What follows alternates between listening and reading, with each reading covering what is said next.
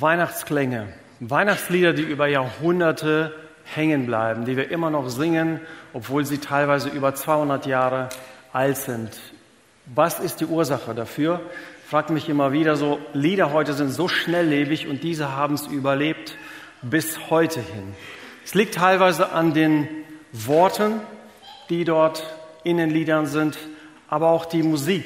Es war einfache Straßenmusik, teilweise Kneipenlieder, die umgedichtet worden sind, gerade während Luthers Zeiten. Und dem Volk war das geläufig. Die kannten die Melodie, die lernten die neuen Worte dazu. Und so entstanden Lieder, die über Jahrhunderte immer noch in unserem Liederrepertoire sind. Und wir singen sie und teilweise auswendig. Und wenn du mit der Kirche irgendwas zu tun gehabt hast oder, oder regelmäßig da bist, dann kennst du diese Lieder von klein auf. Und das ist das Gefährliche auch dabei bei solchen Dingen, die wir oft hören, die traditionell sind, weil sie stumpfen ab. Wir verlieren die Sensibilität. Wir, wir spüren nicht mal das Gewicht der Worte in Liedern oder Predigten oder selbst wenn wir die Bibel lesen. So, das wird uns so vertraut, dass wir abstumpfen und wir spüren es nicht mehr. Und deshalb wollen wir einige Lieder aufgreifen und ganz explizit auf die Inhalte eingehen. Heute geht es um das Lied O du fröhliche, O du selige. Und äh, auf diese Predigtreihe habe ich mich auch gefreut, weil ich dann auch als Vorlage zur Predigt dieses Lied gleich als Solostück aufführen kann. Das war's, danke. Ähm, die Worte in diesen Liedern oder in diesem speziellen Lied, die kommen von einem Daniel, Johannes Daniel Falk.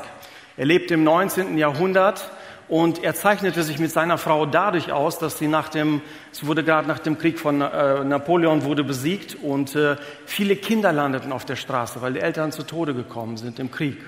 Und die haben Kinder aufgenommen und äh, ja, denen ein Leben ermöglicht, ein Überleben vielmehr gesagt äh, ermöglicht in ihrer Lebenszeit haben die beiden äh, über 500 Kindern so das Leben gerettet. Und ihm selbst oder später auch seinem Hamburger Nachfolger, äh, dem Pastor, der das Raue Haus gegründet hat, äh, ging es nicht nur darum, den äh, Jungs und Mädels zu helfen, zu überleben, sondern ihnen auch das mitzugeben, was sie erfüllt hat, nämlich das Evangelium, die gute Nachricht von Jesus Christus. Und so hat er, das Ursprungslied hatte eigentlich nur einen Vers, den ersten Vers. Es gab nur den ersten Vers. Später hat es ein Dichter dazu, die, die, die beiden dazu gedichtet. Und so ist es auch verständlich, dass dieses Lied so einfach gedichtet ist, damit die Kinder das auch verstehen, nachsingen können. Aber es soll uns nicht täuschen. Nur weil es einfache Worte sind, nur weil es ein einfacher Text ist, ist es nicht flach. Ein Pastor, den ich sehr schätze und der sehr viel Weisheit auch anderen Leitern, Pastoren mitgibt, sagte, die Lieder dürfen meine Intelligenz nicht verletzen. Das heißt, wir haben ja auch in der heutigen Zeit auf einfach sehr oberflächliche, schwache, sage ich mal, theologisch schwache Lieder. Er sagt, ein Lied muss immer auch Evangelium enthalten. Und das hast du in diesen Liedern ganz gewiss. Wir werden gleich sehen, was dieses Lied eigentlich nur in einem einzigen Satz enthält. Und äh, ja, uns mit den Worten ein bisschen mehr auseinandersetzen, die in diesem Lied vorkommen. Das Lied ist einfach, ihr kennt es, das hat ja einen, Rahmen so, o du, frö fröhliche, o du selige, gnadenbringende Weihnachtszeit. Und hinten kommt immer, freue, freue dich, o Christenheit. Nur der eine Satz dazwischen, der verändert sich von Vers zu Vers. Und also einmal der Rahmen selbst an sich hat eine heftige Aussage, aber der Satz dazwischen, das sind eigentlich geballte biblisch-theologische Aussagen, denen wir uns auch gleich widmen werden. Und dann wirst du vielleicht einen frischen, neuen, sensiblen Blick auf diese alten Lieder bekommen. Und wenn du die bei irgendeiner Feier in den nächsten Wochen mitsingst oder singst oder vielleicht auch jemand vorsingst, dann ist es für dich hoffentlich nicht nur bloße Tradition, sondern du weißt, hier gebe ich die gute Nachricht weiter. Hier ist das Herz Gottes in diesem Lied enthalten. Also der erste Begriff oder der erste Vers, um den es geht, O du fröhliche, O du selige, gnadenbringende Weihnachtszeit. Also allein diese drei Begriffe, die sind so gefüllt, wenn wir bei jedem dieser Begriffe mal nachschauen, wo von der Bibel her kommen die? Denn darauf kommt es ja bei diesen Liedern an. Sie haben, sie sind immer auf der Bibel begründet, auf dem, was die Bibel sagt. Und so ein einfacher Ausdruck wie O du Fröhliche, wo man sagt, okay, das kann auch irgendwie ein Füllwort sein, damit man irgendwie in den Reim reinkommt oder äh, mit der Musik einher, dass es klingt. Das war ein besonderer Ausdruck der damaligen Zeit. Der Krieg war zu Ende, Napoleon war besiegt und die hatten alle einen hoffnungsvollen Ausblick in die Zukunft. Obwohl alles noch zerstört war, die Straßen überfüllt waren von, von heimatlosen, elternlosen Kindern. Aber diese Fröhlichkeit, das war so der O-Ton der ganzen Zeit damals. Und so hat Johannes Daniel Falk das nicht umsonst hier mit reingenommen. Aber es geht um mehr als nur so, ich freue mich, dass du da bist. So, das ist eine kurzweilige Freude. Hier geht es um ein altdeutsche Wort heißt Frohsinn. Dass es eine Freude, ein frohes Sinn ist, eine dauerhafte Freude ist. Und wenn wir dafür in das Lukas-Evangelium schauen, Kapitel 2, wo die Engel den Hirten verkündigen, was passiert, da wird es nämlich genau so auch gesagt. Lukas 2, 10 bis 11, die Geburt von Jesus von einem Engel wurde verkündet, der den Hirten sagt, fürchtet euch nicht, siehe, ich verkündige euch große Freude, die allem Volk, allen Menschen widerfahren wird. Und ich habe mich immer wieder gefragt bei diesem Vers, warum Freude? Warum nicht irgendein besonders wichtiges Wort? Freude ist irgendwie so alltäglich so. Das hat bei uns nicht so viel Bedeutung. Aber die Freude, die wird hier erklärt und dann versteht man noch dieses Wort Frohsinn etwas mehr, wenn es heißt, die Freude besteht darin, und dann begründet der Engel das mit den Worten, denn euch ist heute der Heiland geboren. Euch ist heute der Retter geboren. Und dann definiert er das noch näher, indem er sagt, dieser Retter ist der Christus und dieser Retter ist der Herr, der in der Stadt Davids geboren ist. Und da sind Begriffe, die sprengen eigentlich jeden Rahmen. Und hier komme ich wieder darauf zurück, wenn wir diese Dinge so oft hören, stumpfen wir ab. Wir nehmen die nicht mehr so wahr, wie skandalös sie eigentlich klingen. Im Zeitalter des Kaisers, der für sich alleine beanspruchte, der Kyrios zu sein, sagt Lukas, hier ist der Kyrios geboren. Das schwache kleine Kind in der Krippe, das ist der eigentliche Herrscher, nicht der, der auf dem Thron sitzt. Und jeder von euch, der das Evangelium kennt, weiß es so. Die Weisen kommen erst zum König, aber landen dann an einer Krippe in einem Stall. Dort ist der eigentliche Herrscher geboren. Und so bekommt diese Freude, o du Fröhliche, einen übernatürlichen Grund. Und zwar dir und mir ist ein Retter geboren, ein Heiland. Und dann stellt sich automatisch die Frage, wofür brauche ich einen Retter? Was ist das eigentliche Problem, aus dem ich gerettet werden muss? Darüber kommen wir gleich zu sprechen. Das zweite Wort Selige ist auch jetzt nicht bei uns umgangssprachlich in unserem Gebrauch. Das ist etwas alt, nicht jeder kann damit etwas verbinden. Eigentlich, wenn wir von der Bibel wieder hergehen, bedeutet es so etwa glücklich, glückselig. Kann manchmal auch heilig oder fromm bedeuten, aber so der, die Ursprungsbedeutung ist ein, es verursacht ein Glücksgefühl. Und wenn wir in die Bergpredigt schauen, in Matthäus 5, wo diese äh, Seligpreisungen, wo das Wort quasi mit jedem Satz immer näher beschrieben wird, so hat es auch, es beschreibt Werte dieses neuen Reiches. Eine Kontrastgesellschaft zu der Welt, in der wir leben. Es beschreibt teilweise die göttliche Belohnung und teilweise auch die Einladung mit auf den Weg von Jesus, der sagt, wenn du mit mir unterwegs bist, das sind die Normen, das sind die Werten, das sind die Eigenschaften, die ich anstrebe. Das ist das Wesen dieses neuen Reiches, das ich mit mir gebracht habe. Selig, segensreich.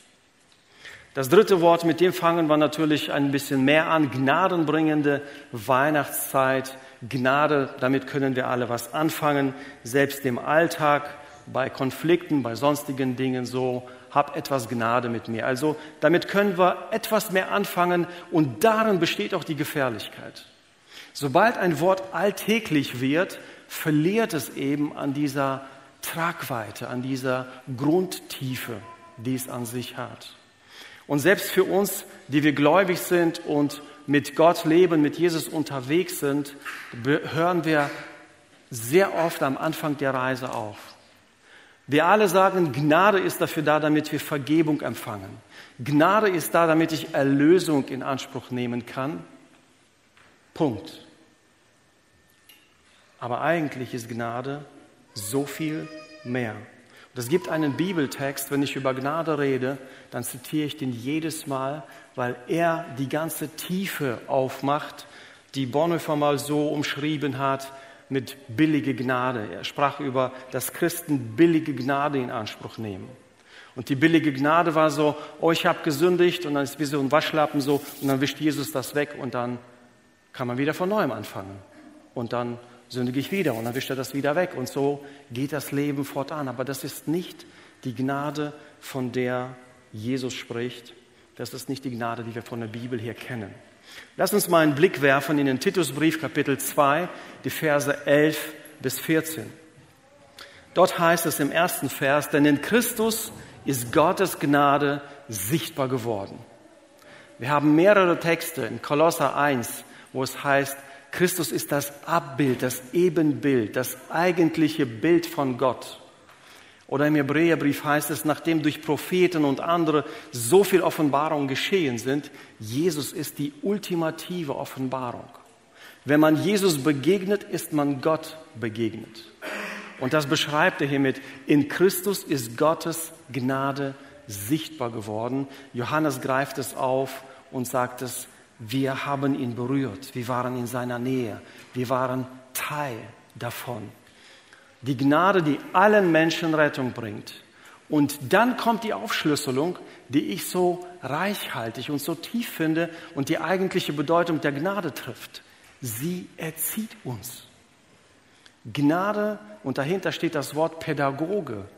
Die Gnade ist ein Pädagoge. Sie nimmt uns in eine Schule mit hinein, in der wir lernen dürfen, wie man mit Gott lebt. Es ist so viel mehr, als nur sich damit zu begnügen, so, ich kann zu Gott kommen und bekomme Vergebung. Herrlich, wunderbar, noch nicht alles. Diese Gnade reicht für dein ganzes Leben und für alle Leben dieser Welt aller Zeiten. Sie erzieht uns, sie nimmt uns in eine Lebensweise hinein, hinein. Und dann gibt es vier Aufschlüsselungen. Die erste ist, um uns von aller Gottlosigkeit und von den Begierden dieser Welt abzuwenden, den Blick auf Gott zu lenken. Solange wir noch auf dieser Erde sind, um, damit wir verantwortungsbewusst handeln. Dazu erzieht die Gnade uns. Uns nach Gottes Willen zu richten und so zu leben, dass Gott geehrt wird. Gnade ist also nicht nur dafür da, damit wir Vergebung in Empfang nehmen, sondern aus dieser Gnade anfangen zu leben. Und die nächsten Verse führen es weiter aus. Seine Gnade führt auch dazu, dass wir voll Sehnsucht auf die Erfüllung der Hoffnung warten, die unser höchstes Glück bedeutet, das Erscheinen unseres großen Gottes und Retters Jesus Christus in seiner ganzen Herrlichkeit. Die Gnade weckt in uns diese Sehnsucht, dem zu begegnen, den wir eigentlich nur mit unseren Glaubensaugen sehen dürfen. Es ist ja, Vers 14, es ist ja, er ist es ja, der sich selbst für uns hingegeben hat, um uns von einem Leben der Auflehnung gegen Gottes Ordnungen loszukaufen und von aller Schuld zu reinigen, uns auf diese Weise zu seinem Volk zu machen, zu einem Volk, das ihm allein gehört und das sich vor Eifer bemüht, Gutes zu tun. Er merkt, es ist so viel mehr als nur jemanden in Empfang zu nehmen. So wie der Vater den verlorenen Sohn in Empfang nimmt, wir haben es vor einigen Wochen gehört, und er lässt ihn da nicht stehen und sagt, na ja, bist schon da, da gibt es so irgendwie einen Käfig am Ende des Grundstücks, da kannst du dann den Rest deines Lebens verbringen. Er stellt ihn wieder her. Ein Ring, ein Gewand, Sandalen. Das ist eine völlige Wiederherstellung des Sohnes in seinen ursprünglichen Zustand. Das ist echte Gnade. Wenn wir das singen, gnadenbringende Weihnachtszeit, dann ist die Weihnachtszeit, öffnet für uns einen Raum. Und ich habe es so formuliert, Gnade ist ein Raum, in dem der heilige Gott und der sündige Mensch sich begegnen können. Ich habe es vor einigen Wochen gesagt, früher, wenn man in die Heiligkeit Gottes hineingekommen ist, so wie dieser Mann, der die Bundeslade berührte, wurden die sofort getötet. Sie starben. Es geht nicht. Ein sündiges Wesen kann nicht mit einem Heiligen zusammenkommen. Er wird sterben. Gnade macht es möglich, dass wir Gott begegnen. Gnade ist ein Raum wie ein Klassenzimmer, in dem wir lernen dürfen, wie Gott ist und wie ich ihm entsprechend leben kann. Und ich sündige hin und wieder und ich mache Fehler und ich falle, aber der Sinn ist aufzustehen, sich neu auszurichten und weiterzugehen. Die Gnade Gottes ist so viel größer, so viel tiefer, so viel weiter, als nur um jemandem Vergebung zu schenken. Jesus hat sich für dich und mich erwirkt. Und wenn du demnächst singst, o du fröhliche, o du selige, gnadenbringende Weihnachtszeit, dann möge es dir und mir tief zu Herzen gehen in der ganzen Bedeutung, die es so hat. Gott wendet sich wohlwollend uns zu. Er wendet sich nicht ab, er wendet sich uns zu. Das ist Gnade, das ist Geschenk, das wir in Empfang nehmen dürfen. Und sie ist ein Lehrmeister, ein Pädagoge, uns mitnimmt auf den Weg und formt in das Bild, wie Gott es möchte. Das nächste Wort, und das ist eigentlich der, der zentrale Satz in diesem gesamten Lied und auch das gesamte Evangelium. Also das ist eine kürzere Definition als Johannes 3:16. Welt ging verloren, Christ ward geboren. Das eigentliche Problem, die Krise, von der Viktor sprach, geschildert, die Welt geht verloren und die Lösung mit präsentiert, Christ ward deswegen geboren, um das zu lösen. Was bedeutet das? Was bedeutet das, verloren zu sein? Also ich vermute mal, jeder von euch, der hier sitzt, der fühlt sich gerade nicht verloren, es sei denn, dass man sich schlecht orientieren kann, so und man sich umschaut, wo gibt es Kennzeichen, so wie finde ich hier die Toiletten oder wie komme ich irgendwo hin. Man sucht nach Orientierung. Das ist das Bild für, die, für den geistlichen verlorenen Zustand, den die Bibel beschreibt. In Jesaja 53, den die Bibelleser von uns kennen, heißt es, und wir irrten umher wie Schafe, wussten nicht wohin. Und wenn du heute in die Gesellschaft schaust, das Gleiche passiert.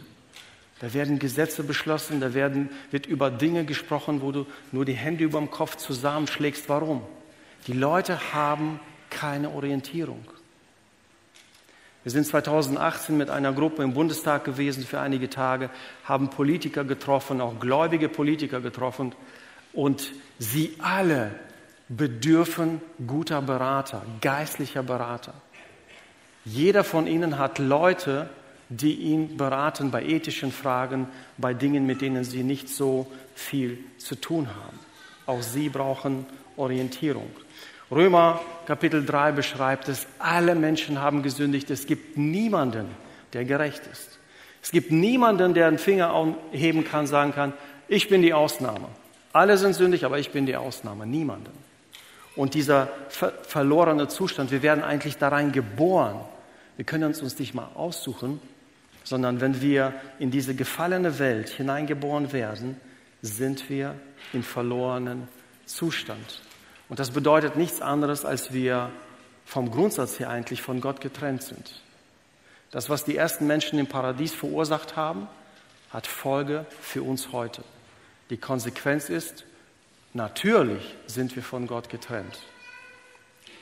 Der Apostel Paulus beschreibt es im Epheserbrief als geistlichen Tod und sagt, ihr wart geistlich tot in euren Sünden und Verfehlungen, aber Christus hat euch aufgeweckt. Zum neuen Leben hat er euch aufgeweckt. Und das ist das Bild für Verlorensein. Wenn Johannes Daniel Falk schreibt, Welt ging verloren, dann beschreibt er diesen Zustand der Entfernung von Gott, der Trennung von Gott. Und dann gleichzeitig die Lösung, dass Christus dafür geboren ist, um dieses Problem zu lösen. Verloren zu sein heißt die eigene Erlösungsbedürftigkeit auch anzuerkennen.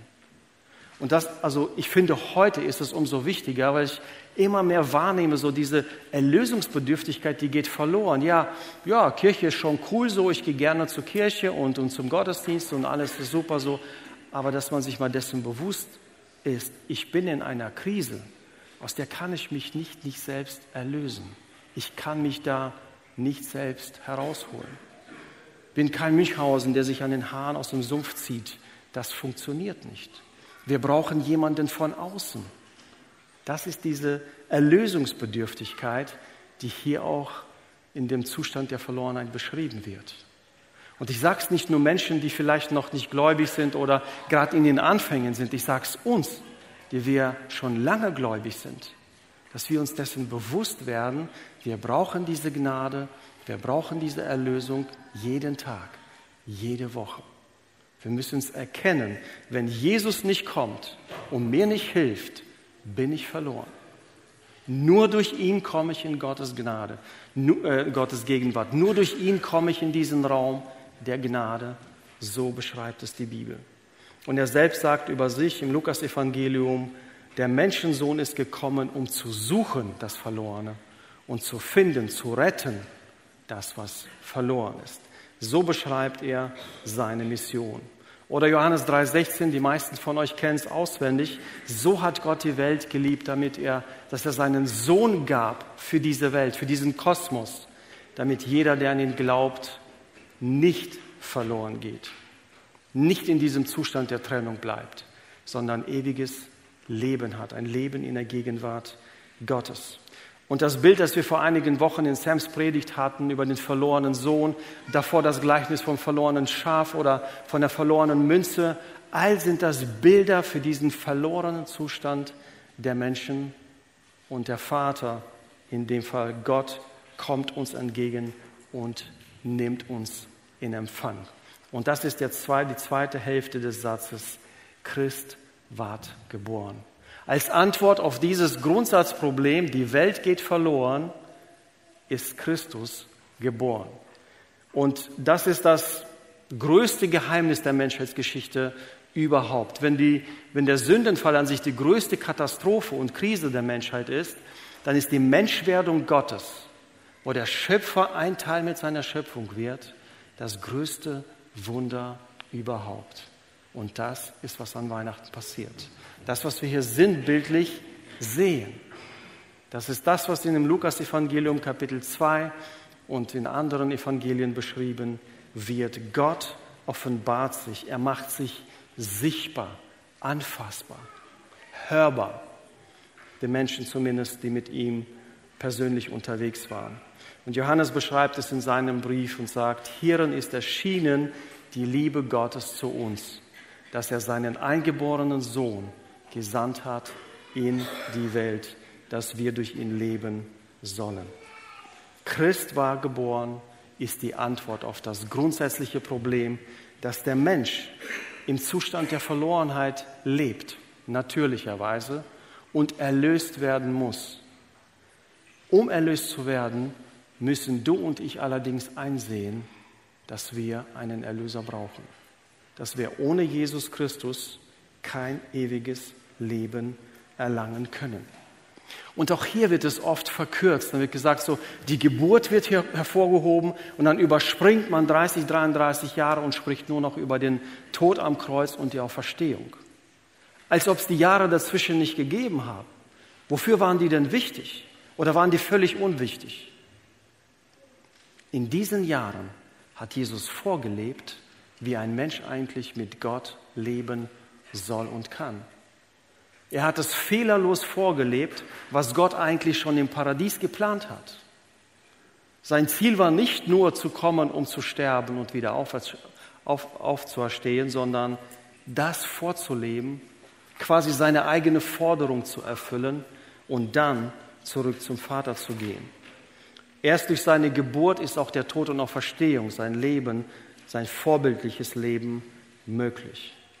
Und im zweiten Satz In dem zweiten Vers wird noch ein Satz aufgegriffen.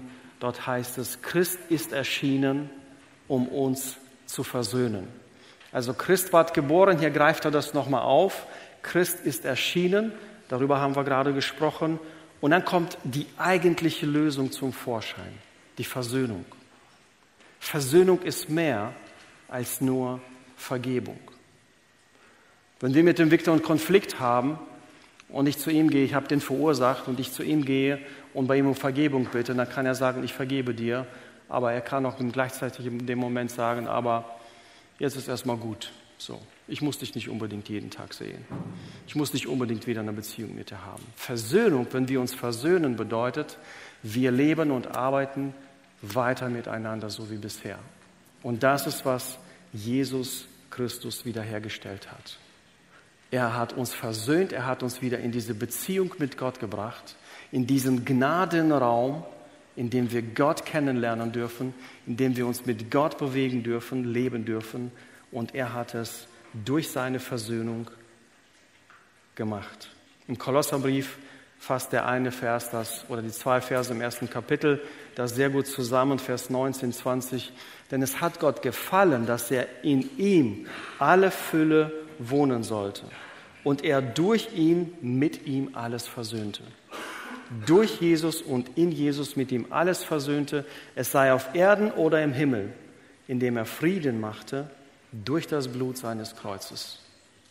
Dafür ist Jesus geboren.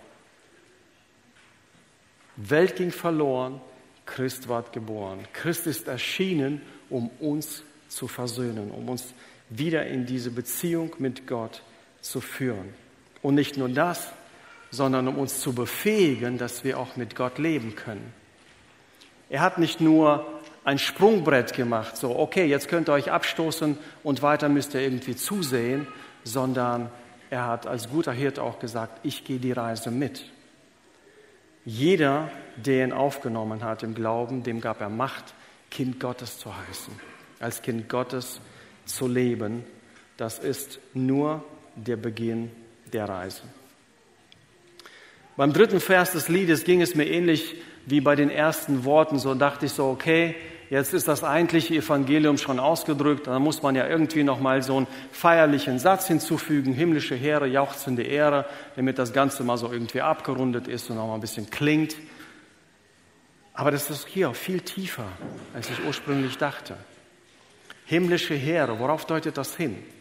Oder wir haben, je nach der Übersetzung, Bibelübersetzung, die du liest, hast du vielleicht Herr Zebaoth stehen oder Herr der Herrscher. Es ist eigentlich ein militärischer Titel. Der Oberbefehlshaber. Gott ist der Oberbefehlshaber. Wenn er so in der Bibel genannt wird, Herr der Herrscher, er wird als Oberbefehlshaber hervorgehoben. Das ist schon etwas.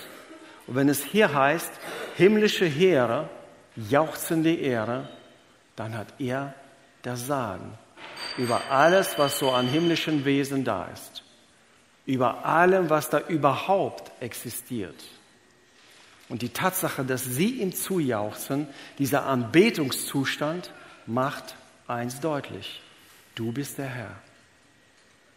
Du bist der eigentliche Herr. In Anwesenheit von Königen, Kaisern und sonstigen Regierenden, du bist der eigentliche Herr. Und das ist für mich so ein Satz, der Himmel und Erde miteinander verbindet. Das, was im Himmel passiert, geschieht jetzt auch oder zumindest beginnt zu geschehen auf der Erde. Die Herrschaft Gottes wird etabliert. Jesus sagt, ich habe das Reich Gottes mit mir mitgebracht. Es bricht mit mir an, es gewinnt an Form.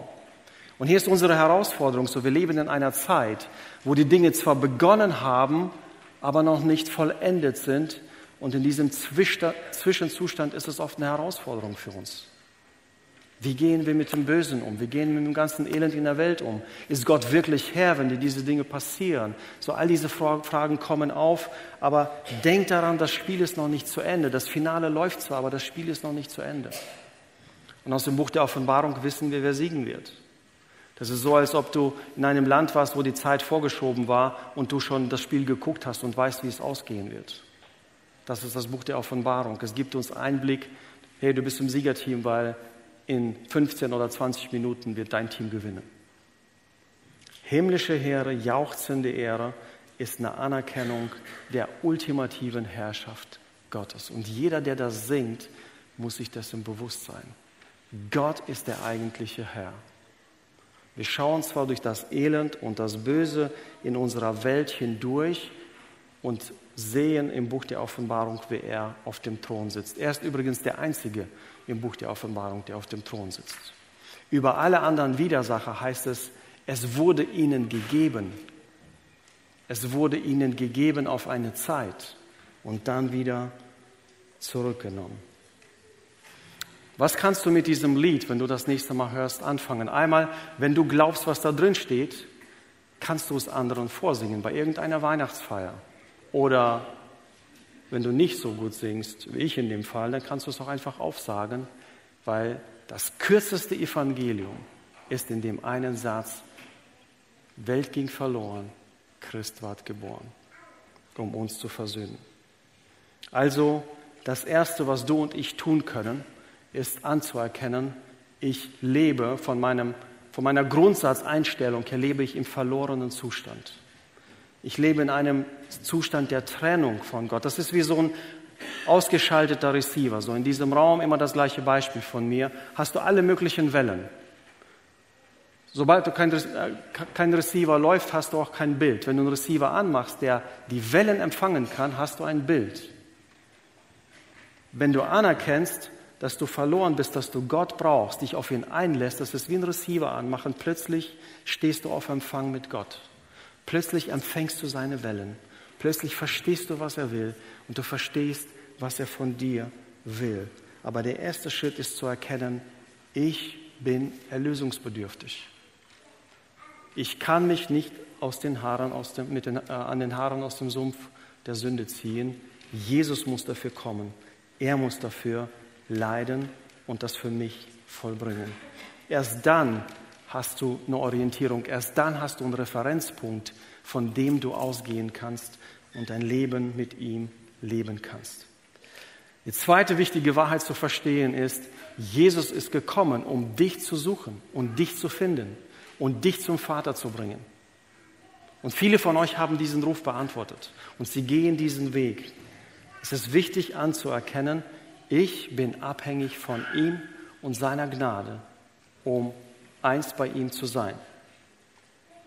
Und wenn du diese zwei Dinge verstanden hast, wenn wir sie verstanden haben, dann geht es nur noch darum, ihm zu beantworten. Jeder von uns ist nur ein Gebet entfernt von Gott. Egal, ob du vielleicht gläubig bist und vielleicht in Anführungsstrichen geistlich eingeschlafen bist oder noch nicht gläubig bist, wo immer du stehst. Oder vielleicht auch seit vielen Jahren gläubig bist und einfach ein selbstgerechtes Leben lebst. Jeder von uns braucht Gnade. Jeder von uns braucht Neuanfang, diese Dinge zu erkennen und Gott im Gebet zu sagen, ich möchte mich auf dich einlassen, ist der eigentliche Schritt. Damit man dieses Lied nicht nur singt, sondern auch lebt. O du fröhliche, o du selige, gnadenbringende Weihnachtszeit. Lass mich zum Abschluss beten. Ich danke dir, Jesus, dafür, dass du wohlwollend dich uns zugewandt hast. Danke, dass du uns in diesem Zustand der Verlorenheit nicht lässt, sondern du sagst, ich bin gekommen, um dich zu suchen, um dich zu finden, um dich zum Vater zu bringen, der steht und auf dich wartet, wie auf den verlorenen Sohn. Danke für diese große Gnade, die uns nicht nur die Tür öffnet, sondern ein komplett neues Leben schenkt. Ein Leben mit dir. Ein Leben, das schon eigentlich vom Jenseits geprägt wird. Danke für dieses Geschenk und mein Gebet ist für alle, die dich noch nicht kennen, dass sie zum einen anerkennen, dass sie erlösungsbedürftig sind und dass sie dich brauchen, um zu dir zu kommen. Dafür schenk viel Gnade und stehe einem jeden bei. Amen.